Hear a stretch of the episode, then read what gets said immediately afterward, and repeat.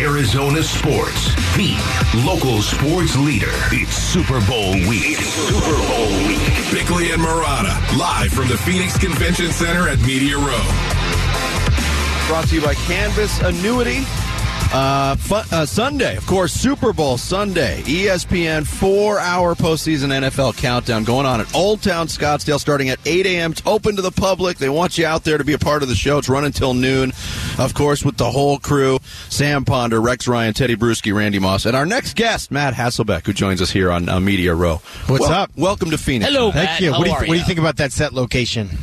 It's awesome. You like that? Yeah. Good part of town. Yeah, The, great part the of town. best part okay. of town. Yeah. I've been Yes. watching. I've been watching ESPN all week, and like NFL Live's been there, and a lot of the ESPN shows have been there, and the Right. crowds. The crowds have been outstanding. It kind of reminds me like uh, college game day or Yes. something, like with the the no signs yet. Maybe signs Super Bowl Sunday. I don't know, but um, it's great to see There people coming out. Yeah. There's your there's your push to- Yeah. from Matt Hasselbeck. Make your signs, get them ready. Yeah, how about that? I remember back last couple of Super Bowls, even one in which the Seahawks played. Mm. Downtown Phoenix didn't look like this. The media was stationed in downtown Phoenix, and they called me. They go, "Where is the party at?" I said, "It's Old Town Scottsdale." Remember these words, Old Town Scottsdale. Okay. That's where you go. All right. So that's yeah. Well, we're in the right spot. You got the spot. I like it. All right, so let's start here. Before we get into the Super Bowl, uh, we are obsessed locally with two things. Who is the Cardinals' next head coach going to be, and how are we going to get Kyler Murray right as a quarterback? Can we start with the latter? Since you played the position, what do you think of Kyler, and,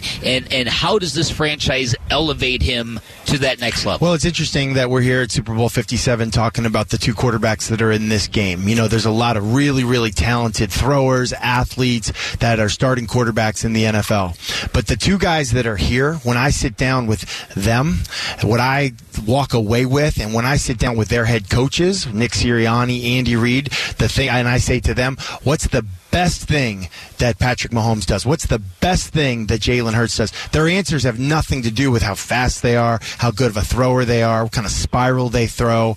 It's really none of that. And so much, I believe that what happens at the quarterback position is what happens before the ball's even snapped. Body language, uh, leadership style understanding the playbook better than anybody in such a way that you can sort of you could teach every single position what their responsibilities are.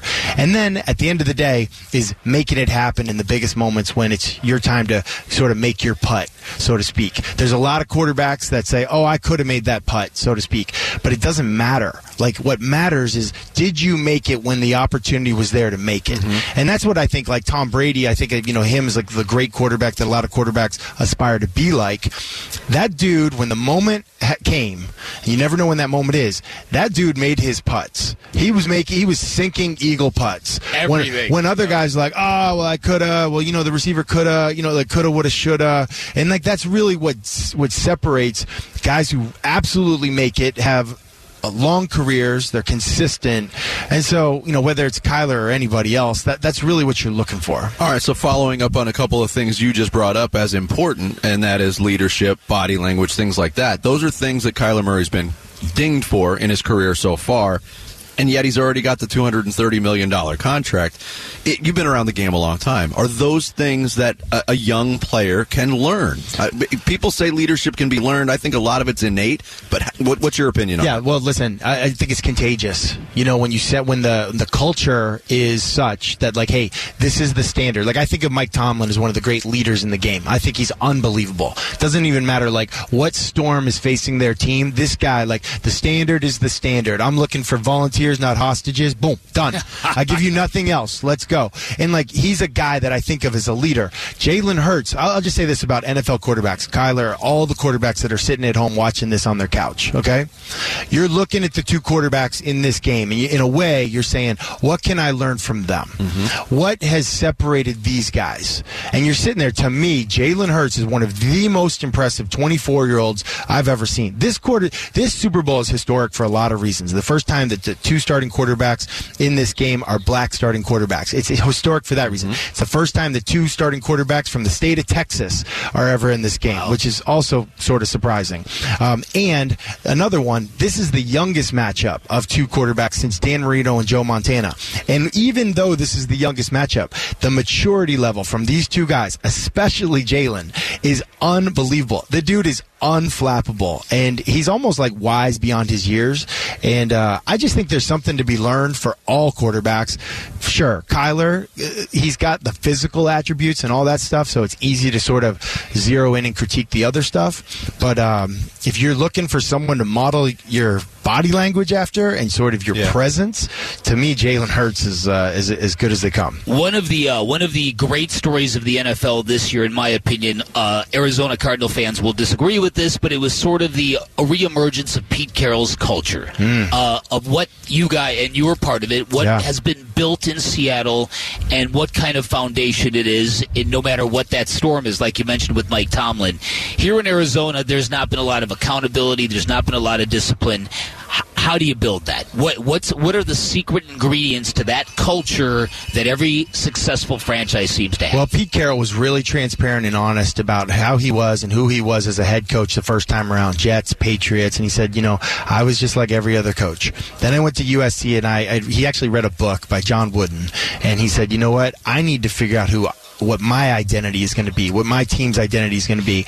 And he goes, I perfected that when I was at USC. 53 and 0 when we did this. 53 and 0 when we did this. And he that message was so clear in that building. And there's there're not a lot of rules, but there are three rules and we all knew what they were. And ultimately like he just he created an atmosphere of like competing at every freaking thing you were doing. We would get per diem. You go on the road, you get per diem, you get like, I don't know, $38 or something like that, okay? when you get your per diem, it's immediately like find somebody to rock, paper, scissors, best out of three for your per diem. And it was on. And like he took every little thing. There's a basketball hoop in the team meeting room, and it was on. We're playing horse, we're playing pig. Like it's on. Everything is a competition. And his thing was like, and this was like a little bit of a Kobe Bryant thing, like, it doesn't matter what you're doing, you're everything is a championship opportunity. Rock, paper, scissors are playing in the Super Bowl. And so his his his like mindset, which I think is so great, if it's the Super Bowl, you don't have to over try. You know, you don't have to over try. Like you just you just do what you've always done. And then if you're playing like an 0 and 16 team, the worst team in the league, you're never in danger of playing down to the level of your competition because like, nah, dude, like I get hyped up for rock paper scissors. I'm gonna I'm getting hyped up to play the Houston Texans. Right. Let's go. that makes sense. Matt Hasselbeck, ESPN, our guest here on uh, Media Row, Super Bowl 57. Uh, we got to talk about the game. You talking about Yeah. the quarterback matchup, obviously one to be excited about. But these two teams, both number one seeds, both won 14 games in the regular season, two in the postseason. We don't see matchups like this a lot Yeah. in the Super Bowl, Yeah. so I think this is on paper a, a great matchup. I'm leaning Philadelphia because that defense is just nasty. Mm-hmm. I might be dumb for, for underestimating what Kansas City can do offensively, but you know, early on, two days before the game, what, how are you leaning? Well, listen, like it's if you run the crunch the numbers, like everybody on ESPN's done, Field Yates, Adam Schefter, they got all these numbers. You're like, oh shoot. Well, based on math, the Eagles are definitely going to win. You know, based on run game, defense, historically the best defense goes against the best offense, like all that stuff. All I can tell you is that Andy Reid was my position coach when I first started with the Green Bay Packers. The guy is special, and he it- like you can't put him in a box. And oh, by the way, Patrick Mahomes is maybe one of the greatest quarterbacks that at someday, like talent wise, you can't put him in a box. And now he's got like this bum ankle, and he might have to be a pocket. Like I don't know what version of Patrick Mahomes we're gonna get, but I do know this: he's gonna be special. He's gonna play Yeah. above the X's and O's. So even when you have like the perfect play call on, like he's got Mahomes, you got Kelce, and he's doing it differently this year. Like we're doing a segment on our show Sunday. Uh, really, it's around golf. You know, just having fun. Like we're in Arizona, you got the the big golf tournament down here.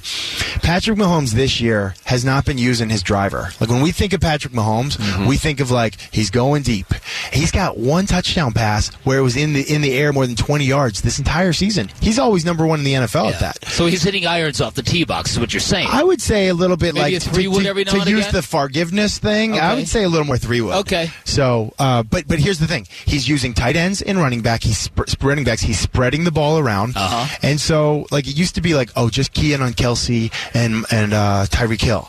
Now you can't key in on one guy. And so, I just think. I'll probably go Kansas City on my game pick because there's just an X factor there with the coach and quarterback. Yeah, Yep. yeah, it's true. Yeah, and we saw it early on. Kansas City was here week one. Five touchdown passes for Mahomes. They were all nine yards. or And if less. you remember that game, like th- that's the game that Philadelphia came out and they ran the quarterback sneak. They scored twice on it. They had six conversions on quarterback sneak. So if it comes down to a short yardage play, third and one, fourth and one, I mean, f- put your money on Philly at that Yeah, point. yeah. They Right. they can't be stopped. Right. Matt, thanks so much for stopping Great by. stuff, Want to remind everybody too. Matt's part of the uh, postseason NFL Countdown Show Sunday. It's open. It's live, 8 a.m. to noon in Old Town Scottsdale on uh, Main Street. And Matt wants you to make sure. Open to the public. Get on down. 8 a.m. make But you know what? They say 8 a.m. There's always a 7:40 Sports Center hit. You know, like we, get, we just kind of get warmed Right. up. There You you know, go. so Right, there you uh, go. and Randy Moss is really fun because he'll do you got Moss and he gets the whole crowd into it. Ah, it's that's it's cool. usually our, our Good highlight. deal. So. Good deal. Hopefully, get a big crowd out there. Matt, thanks so much. Thank Good- you. Good to meet Thank you. you, Matt Matt. Hasselbeck joining us here on Media Row at Super Bowl 57. Coming up next, yes, we're all very excited about Kevin Durant coming to the Valley, but the flip side of it, the departures of Mikal Bridges and Cam Johnson. We'll focus on that side next. It's Bickley and Marotta Mornings here on Arizona Sports, the local sports leader. Arizona Sports, the local sports leader. Bickley and Marotta, live from the Phoenix Convention Center at Media Row.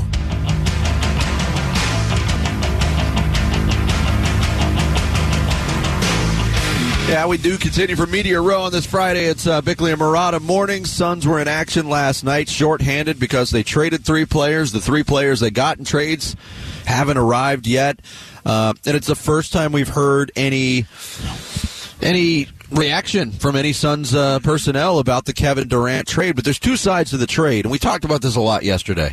It is possible, and I think a lot of Suns fans are feeling this way. Hell, I think a lot of Suns players are feeling this way. They're incredibly excited to play with one of the all-time best in Kevin Durant and what it does for their their chances. But on the flip side of it, two guys that were, you know, really a huge part of this organization are gone, and I think maybe we saw a little bit of the effects of that last night. It was a flat unemotional performance by the Suns. Last Yeah. I uh, that's fine by me. I, I, I whatever happened last night's game is not the Suns team that we're going to be watching in, in a matter of weeks here. So uh, what happened last night, I think, is fairly predictable. Let's get on to the bigger issues. Uh, uh, before during the game, before the game, before the Brooklyn game, Mikal Bridges did an interview, and he sounded incredibly forlorn.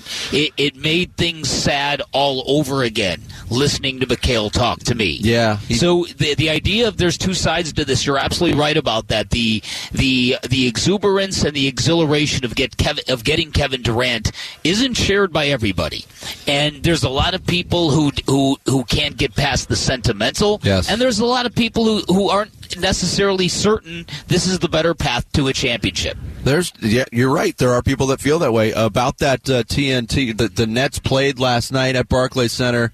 Both Mikal Bridges and Cam Johnson were there. They weren't officially members of the team yet, which was weird. They weren't sitting on the bench. They were sitting off in a section uh, on their own. Uh, but Mikal Bridges was uh, interviewed by Jared Greenberg and uh, talked about how he found out about the trade. So my boy, my boy Damion Lee, he was in a hotel and he FaceTimed me. And you could tell he was upset. He was just like, I'm sorry, like, I'm sorry about this and that. And I'm like, what are you talking about? He was like, you ain't see him. Like, see what? He was like, you got traded to uh, to Brooklyn for KD. I was like, oh man. Went to Twitter, saw it, and that's when I tweeted. And then my agents called me like a couple minutes later, and then that's how I found out. yeah, here's All uh, right, does anything bother you about that? that Mikal Bridges wasn't notified himself that- first, and he found yeah. out from a teammate. Is that a little disappointing? Yes, it is. Yeah. Uh, I will say, with social media now, it's more common than it's ever been. Doesn't I make guess. it right. Doesn't make it right. But yeah, I guess a guy that means that much to your organization, Right. you probably should give a, him the heads a guy up. that wants a guy that has made it clear to everybody in the free world he wants to be here forever. Yeah, that rubbed me the wrong way. Now I get it. I get the newsbreakers that that their their um, obsession to be first probably gets to the point where they're demanding this information Yes. in real time. Mm-hmm. But come on, I think in the case of Mikal Bridges, that's a little dirty. That's a little dirty. Yeah, I agree with you. Uh, here was Bridges uh, more on uh, being traded. What's it like when you're included in a package for a guy that like Kevin Durant?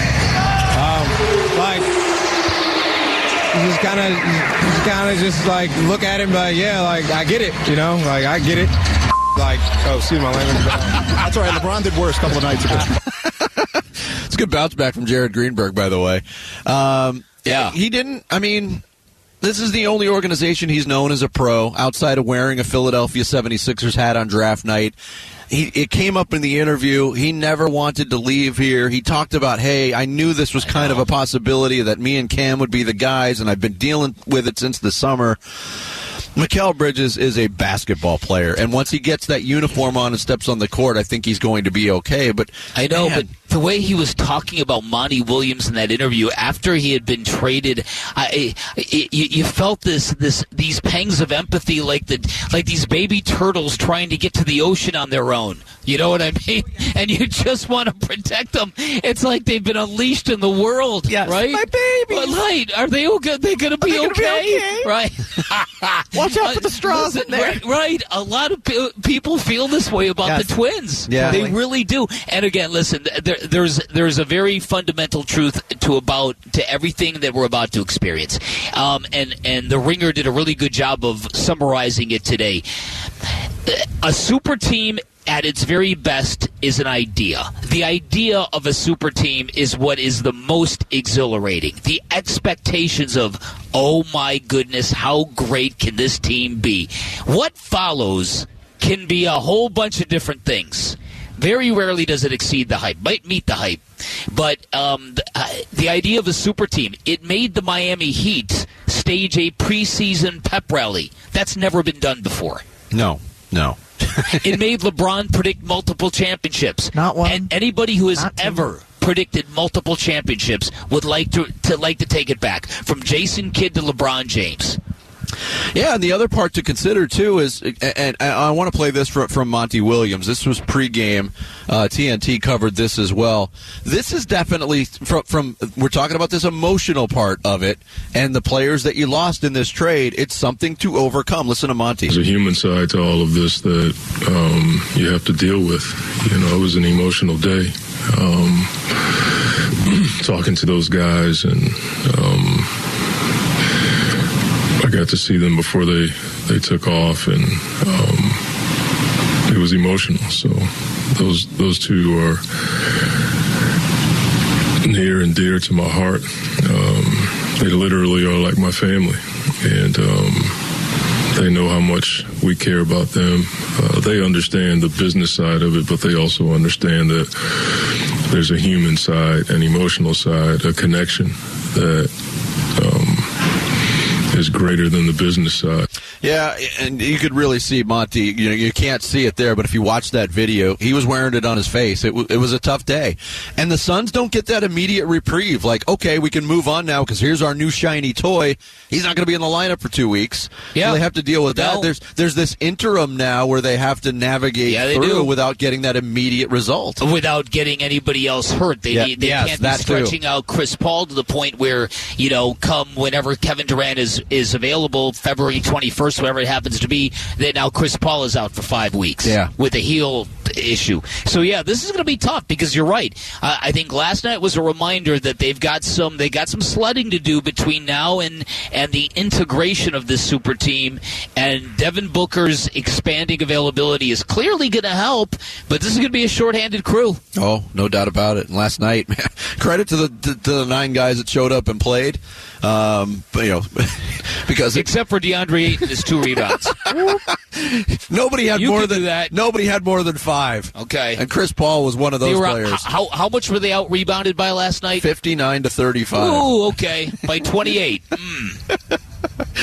Flavortown is pulling up right across the street from the big game on Sunday. Join Guy Fieri, Diplo, and over 20 food vendors for the ultimate tailgating party. Head to the contest page at ArizonaSports.com for complete details and for your chance to win tickets. Coming up next, the big stories of the day, repackaged in the reboot with Sarah Cazell. Hey. It's Bickley and Marotta mornings here on Arizona Sports, the local sports leader. Arizona Sports, the local sports leader. Bickley and Marotta Mornings. Rush Hour Reboot. Rush Hour Reboot. Getting you up to speed on everything happening in sports this morning. Brought to you by Brooklyn Betting. Arizona built for America's dreams. Good morning to you, my friends, and to my enemies as well. Hey, you, gotta, You're you all my gotta friends. love them too, Sarah. We appreciate your listenership regardless. Hi, everyone. Welcome to the Rush Hour Reboot on Bickley and Marotta Mornings. We are uh, glad to have you all with us here on this Friday morning. 7.30 every single day at this time. We take you through the biggest stories of the day on the Rush Hour Reboot. I'm Sarah Cazell with Dan Bickley. Hey. With Vince Marotta. Good morning. Good morning. And Jared Carlin. Don't be a turd. Oh, we just saw him in the flesh. Mark Schlereth, he walked by. He is a gorgeous human being. Wow. Don't be a turd. Wow. You feel about Mark Schlereth the way he feels about Tom Brady. Almost. Yeah, that's pretty strong. Almost. I am absolutely going to pull that cut for. Oh, please! our final Oh, please do not. It's just he's just a, a like a mountain of a human. Well, you And know, he stunning to see in person. he was on a soap opera, so he's got to be good looking. He's So I've heard dashing. that's true. No uggos on the soap operas. That that's very That's- true. That's true. All right, let's get into the sports part of this thing. Uh, we spent a lot of time yesterday kind of freaking out over the Kevin Durant edition and, and what he is going to do for the Phoenix Suns. But I would like to start off the reboot by taking some time to to love on Mikal Bridges and Cam Johnson, uh, who are now with the Brooklyn Nets. Before the Suns played the Atlanta Hawks last night on the road, Monty Williams got emotional talking about just how much those two players meant to him. There's a human side to all of this that um, you have to deal with. You know, it was an emotional day.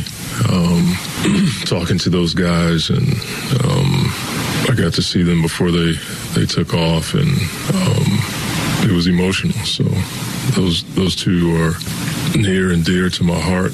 Um, they literally are like my family.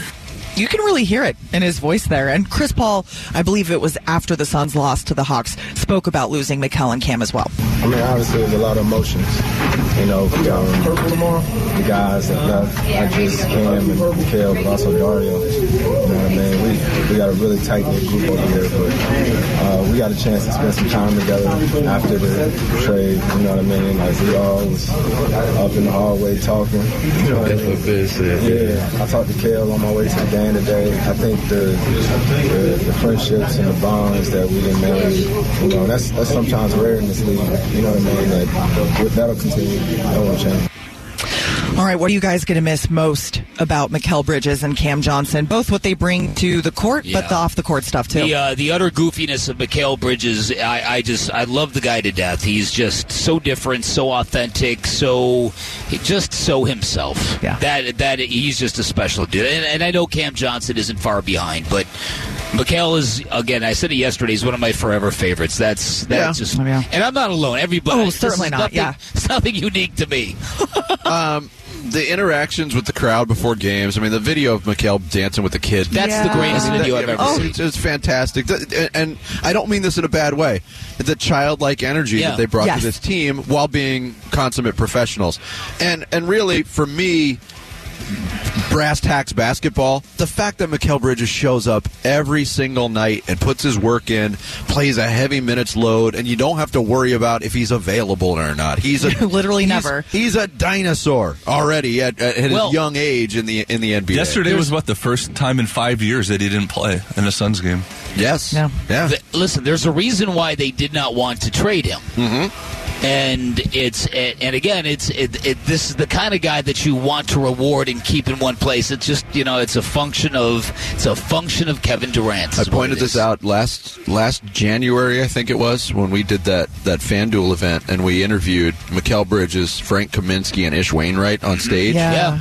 And I, t- I had them. They, my son posed for a picture with the three of them, and I sent it to my son. I was like, "Who could imagine that Ish would be the last guy standing from this group?" Oh, yeah. And then Cam Johnson's lemonade stand, I think, is another Yeah. one of those special moments. and two guys, uh, by the way, who whenever uh, you know they were always available to, to media and, and for all the, the shows on our station, and they were fantastic every time they came on. Yeah. yeah. From a selfish standpoint, Uh, certainly. Well, well, that's okay. All right. The Suns, uh, in addition to landing Kevin Durant yesterday, they also traded for a 22-year-old wing, Darius Bazley, about an hour before the deadline. He comes to the Valley from Oklahoma City, where he had been a starter the past two seasons, but this season he's been coming off the bench for about 15 minutes a game. Uh, he went to OKC in 2019 as the 23rd overall pick. Last night on TNT, Charles Barkley said the Suns need to hit the buyout market to continue filling out their bench. The West is so good now you're going to need a good bench. You can't go to war with just KD, Booker, and Ayton because the West is so loaded. They gave up a lot. So I think the buyout market, I'm going to be watching that for my Suns. Our starting unit, we're good to go. But to, to win three series just to get to the finals, your bench is going to be huge. So whether it's specific names or just types of players, what are you hoping the Suns will pick up to fill the gap? Listen, the Reggie Jackson name is out there. Uh, dude played for the Clippers. We saw him in the Western Conference Finals a couple years ago. I'd be all over that. Mm-hmm. Uh, Kellan Olson loves Will Barton. You can see why. Mm. There, there's there's some pieces that should be out there, but again, everyone you acquire, it's going to be ticking up the luxury tax bill and. But, Although but you you're get in it. those You're in it for minimum, you're in it, so- you're- yeah, that's true. You're in it for this. Yeah, You, you got to be all in it. So I, I would start with the Reggie Jackson piece. That did very much intrigues me. Jackson and Barton are two names certainly that fit. I, uh, but I do think in this whole process, and I was guilty of it yesterday too. First glance, saying that the bench is thin. It- what scares me is the the unknown uh, futures of, of Cam Payne and Landry Shamet uh, Right. from an injury standpoint. But we're all kind of discounting. T.J. Warren's going to play a role for this team. That's true. And T.J. Warren can still score. Um, I don't know what his attitude is about being traded back to the Suns. It I wasn't remember, I How's his remember your attitude whatever? towards Right. TJ Warren when he left town. he of the the Jello ankle. Uh-huh. Well, Yeah. it was a guy that just had a lot of strange injuries while he's here. He missed almost two full years. He's finally back, but he's going to play a role. And people talk about, hey, guys that can come in off the bench and put the ball in the basket. That's what T.J. Warren does. So, Yeah. uh, not to say that they don't need help. I, I agree that they do need to hit the buyout market. Yeah. Yeah. Uh, right now on ArizonaSports.com, by the way, our Kellan Olson and Kevin Zimmerman have compiled a list of, it looks like almost a dozen names. Is that uh, all? guys Those guys are an eye on. slacking. I know, right? Oh, well, you've only written, what, seven pieces in the last 24 hours? Uh, so you can check that out on ArizonaSports.com if you're looking for any more guidance. Hey, should we talk about the Super Bowl? No. The what? Here on Su- No, well, there's no a football need. game that is Super? B O W L. Yeah, Big Uh, game. it's called. Oh, the big oh the big game. That's Big right. game. Maybe you That's what- recognize That's why they didn't understand it. that way. Uh, let's just quickly talk expectations for Sunday's game between the Eagles and the Chiefs. What are you guys expecting to see? What are you hoping to see? I think this is going to live up to the standards set by Super Bowls that have been played at State Farm Stadium. We've had two classics. I think this has got all the makings of another classic. Two really good quarterbacks going at it, two MVP candidates, the actual The- MVP. the reigning, yes. Uh, two defenses filled with star players, Chris Jones on one side, Haason Reddick, and others on the other side. I think it's going to be a great game. I think it's going to be a close game, but I'm, I'm thinking the Eagles win. I, I hope it is a. I hope it's a Super Bowl full of big plays and momentum shifts. Those are my. Those are my most enjoyable Super Bowls. The ones that kind of plod along safely until the end. Like you know, I don't know if you ever heard Styles make fights, Vinny. You ever hear that? Never heard of it. can you say it in a Never heard of different way? Maybe Look, I'd recognize. St- St- Styles make fights. Oh, I've heard Look, that, I've been telling you forever. So i- i- if you if you get a fight where you get a couple of guys who are just kind of and here's a boxing term feeling each other out, if they're fading and jabbing and, and waiting to get into it all, right? Yeah. Uh, those aren't good fights. Those aren't good Super Bowls either. And this one could be it. This could be the Eagles taking over one seven and a half minute drive after another after another. I, I would love big plays and wild momentum shifts. That's what I like. Key to it too is the Kansas City defense, how they can contain the Philadelphia running game, which is way stronger than the Kansas City running game. There you go. Yeah. Thank you, guys. Chris. Jones, Frank Clark. Dick Clark. Grandma Clark. Roy Clark, Dave Clark, five, Jack Clark. Oh, thank you, Sarah. Thank you, Guys. sir. Uh, I want to remind you today is your last chance to win Super Bowl tickets. Text Super to 620 620 to register and listen for your name all day today. It is Arizona Sports All Access. Again, text Super to 620 620 for your chance to win Super Bowl tickets. Coming up next, we'll get some national perspective of everything that went down at the trade deadline in Phoenix and beyond. We'll talk to Howard Beck from SI next. It's Bickley and Marotta Mornings. Live from Media Row at Super Bowl 57, our Media Row coverage brought to you by Canvas Annuity. Score up to 5.7% on your retirement savings with Canvas Annuity here on Arizona Sports, the local sports leader. Arizona Sports, the local sports leader. Bickley and Marotta, live from the Phoenix Convention Center at Media Row. A very active NBA trade deadline yesterday. Deals going down all around the league. The biggest right here in Phoenix. Kevin Durant, a Phoenix Sun, Mikal Bridges, Cam Johnson going to the Brooklyn Nets here to talk about all things NBA trade deadline from uh, SI. Senior writer Howard Beck joins us here on the Arizona Sports Line. Howard, thanks uh, for joining us this morning. We appreciate it. How are you? Doing okay, fellas. Good morning. How are you? Good. Uh, we both uh, went to bed Wednesday night before the news broke, and woke we up do to it. morning radio. Yeah, woke up to it Thursday morning. I mean, uh, the reaction we we had four hours of Kevin Durant talk yesterday, uh, and it's been interesting in the time that's passed since Howard to see all the different reactions to it. What's your reaction on what this means for the Suns and the Western Conference? You know, I think there was kind of a rush in the wake of the trade to anoint them as favorites in the West, and I'm fine with that. Like anybody wants to make the argument that they should be favorites, um, I can't disagree with the, the you know the, the on paper version of that. I'm pumping the brakes on it just a little bit myself, only because of a few things. One. It's really, really rare in this league to make a trade of this nature in the middle of a season and then make the finals or win the championship, right? Like there's you guys, you know, are, are old enough as I am to, you know, to remember, you know, the, the Rockets pulling off a big deal this season once upon a time. But this doesn't happen very often. Even the Rasheed Wallace to Detroit one when they won the championship that year, Rasheed's not Kevin Durant. Like Rasheed's awesome, um, and he was a he was a linchpin for the, that Pistons team back in 2004. But it, it, it's just really, really rare. Why is it rare? One, it's it's rare for these these trades to happen midseason in the first place. But two, if they do happen, you don't have much time, and I think less time than ever. You know, I was counting the, the uh, looking at the schedule yesterday on this. If if Durant comes back right after the trade deadline, excuse me, the um, All Star break, he'll have like maybe 22 games Yes, with the Suns to, to get acclimated. And if he and if he doesn't come back right away, let's say he takes an extra game or two, give himself a little bit more time to recover from that knee. Like 20 games to get acclimated with a new team. Um, you, you know, you're not some role player shooter who just has to like, you know, go find your spot on the corner and wait for the ball. Like this is a guy who's now the centerpiece of your team. So chemistry takes time in this league.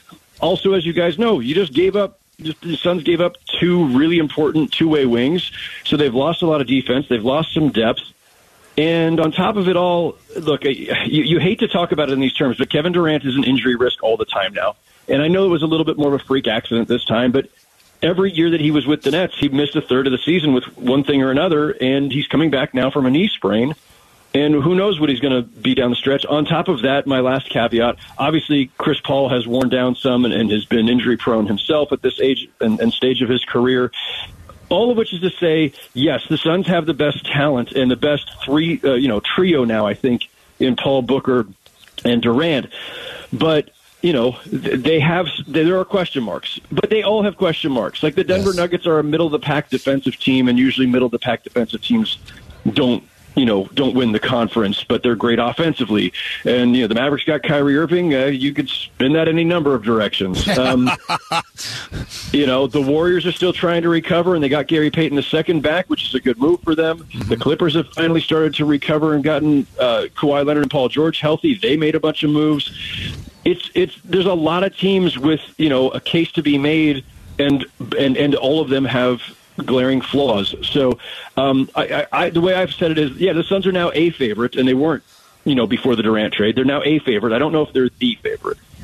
Yeah, I, I think these are, are very, very all wise caveats. And, and one last night that I was not prepared for was Chris Paul saying um, a- in Atlanta that, that, that he spoke with KD and KD wasn't exactly over the moon with it. He said he ain't mad about it, but there's a lot going on with KD right now. I wasn't prepared to hear that from a guy that was uh, ap- apparently reportedly obsessed about coming to Phoenix last summer. What do you think uh, his mindset means to all of this, and if it is even a question? Listen, um, for for uh, Chris to kind of allude to, to that, uh, like I, I it means something, right? Like you know, Chris is pretty careful. Uh, you know, he doesn't just throw things out there, you know, randomly, um, and he knows more about Durant's mindset than any of us do right now because Durant hasn't talked to anybody in the media, not even you know, uh, I don't think he's even leaked anything off the record to anybody. Um, and you know, obviously, I'm based here in Brooklyn. I was here uh, and at the game the night right after they traded Kyrie, and some of us had staked out Durant to see if we could catch him leaving the building, and he didn't even do one of those like look at you kind of half smile and just keep going like what's up guys? And just he he it was we were invisible. Like he just he just kept walking by. Didn't didn't re, didn't respond didn't acknowledge nothing. Just um so where his head is at is anyone's guess. Um, and uh, yeah, listen, I, I would have thought he'd be happy about it. Um, he and Kyrie Irving came to Brooklyn together. The whole point of the exercise was for them to to try to win titles together or con- contend for titles. Once Kyrie's gone, Kevin Durant, I, I I don't know whether he really truly wanted to stay or not. I don't. I, have no I have no uh, knowledge of him issuing a second trade demand. Really, um, I, I always thought if the Nets traded Kyrie Irving, that Durant probably wouldn't be happy about it. But on the other hand, they traded Kyrie for players who could help them immediately with Durant. Yeah. So part of the puzzling, you know, nature of this week for the Nets is that it looked initially like the Kyrie trade, while going player heavy instead of draft capital heavy, you thought was an intent uh, attempt to keep competing. And then they turn around and, and they ship out Durant. But I also think it was probably the right move. They weren't going to win a title. They weren't going to make the finals. Um, I mean, I wrote back on November 4th of this season that the Nets should blow it up. and here we here here, here, here we are, belatedly. Uh, I guess they took my advice. Now been blown up. Howard Beck from uh, Sports Illustrated, our guest here on Bickley and Marotta Mornings. You mentioned two of the teams in the mix in the in the Western Conference. One definitely right now more so than the other, and the LA teams. I'm not the world's biggest D'Angelo Russell fan, Howard, but overall, I really like what the Lakers did at the deadline, and I'm kind of puzzled at what the Clippers did at their backcourt spots. Uh, am I dumb for feeling this way? Um, so with the Lakers, you know, again, this is one of those deals where it's like I, I can't exactly criticize them because I was one who, and I'm hardly alone in this, was saying, yeah, you're blowing this and you're wasting LeBron's last year, and you should have dumped Westbrook a long ago. And what are you doing? What are you waiting for? Uh, th- listen, they they picked up four players yesterday, all of whom are going to play for them. Yes. Which and and and it's not, and they only traded out. You know, they only really well, they traded two, I guess, because they, they traded Thomas Bryant also. But um, point being, when you get D'Angelo Russell and Malik Beasley, and they're going to immediately go into your starting lineup, it's because you didn't have starters. They- like you, you, the, the Lakers had Anthony Davis, LeBron James, and on any, any given night, three guys who would have been like the eighth, ninth, tenth man on somebody else's Sure. roster. They just didn't have NBA quality starting players, and they got. I'm not a big D'Angelo Russell guy either, but between Russell and Beasley and Vanderbilt, and then they also picked up Mo Bamba, They got a bunch of guys who can who can help them immediately and maybe salvage this season, and I, I think that was the right move. Obviously, there's an addition by subtraction too because Westbrook was not a happy camper there. And there have been all kinds of reporting of, of clashes with coaches and just you know a sense in the locker room that things were getting really really uh, tense. So I like what they did. The Clippers, the Clippers is a little bit more puzzling. I know they were very aggressive trying to get a new a new starting point guard, and they couldn't get one. I think they would have loved Fred VanVleet. I think they, you know, maybe even Mike Conley. Um, they they could not get a starting point guard in trade, and so they reshuffled a bunch of stuff. Getting Plumlee as a backup center, everybody had been saying all year they needed a backup center. So, like, you know, getting a little more size was a good move. Um, it sounds like they're probably the landing spot for Westbrook after Westbrook presumably gets bought out. So, is that their upgrade at point guard? I mean, I, I, I, again, I'm not a big Westbrook guy, especially at this stage of his career. Um, but you know, he's going to have a lot to prove now after you know the failed Laker experiment. So maybe they get a, a good version of him. Yeah. Howard, always a pleasure to talk to you. Thanks you, for coming Howard. on the show this morning. We appreciate it. Always a pleasure, guy. Thanks. Thank you. Howard Beck, Sports Illustrated senior NBA writer, joined us on the Arizona Sports Line. We're already halfway through on this Friday, man. This is breezing by. Hope I didn't jinx Speak anything. for yourself. the caffeinated Bickley Blast is next from Dan Bickley. It's Bickley and Marotta Mornings here on Arizona Sports, the local sports leader.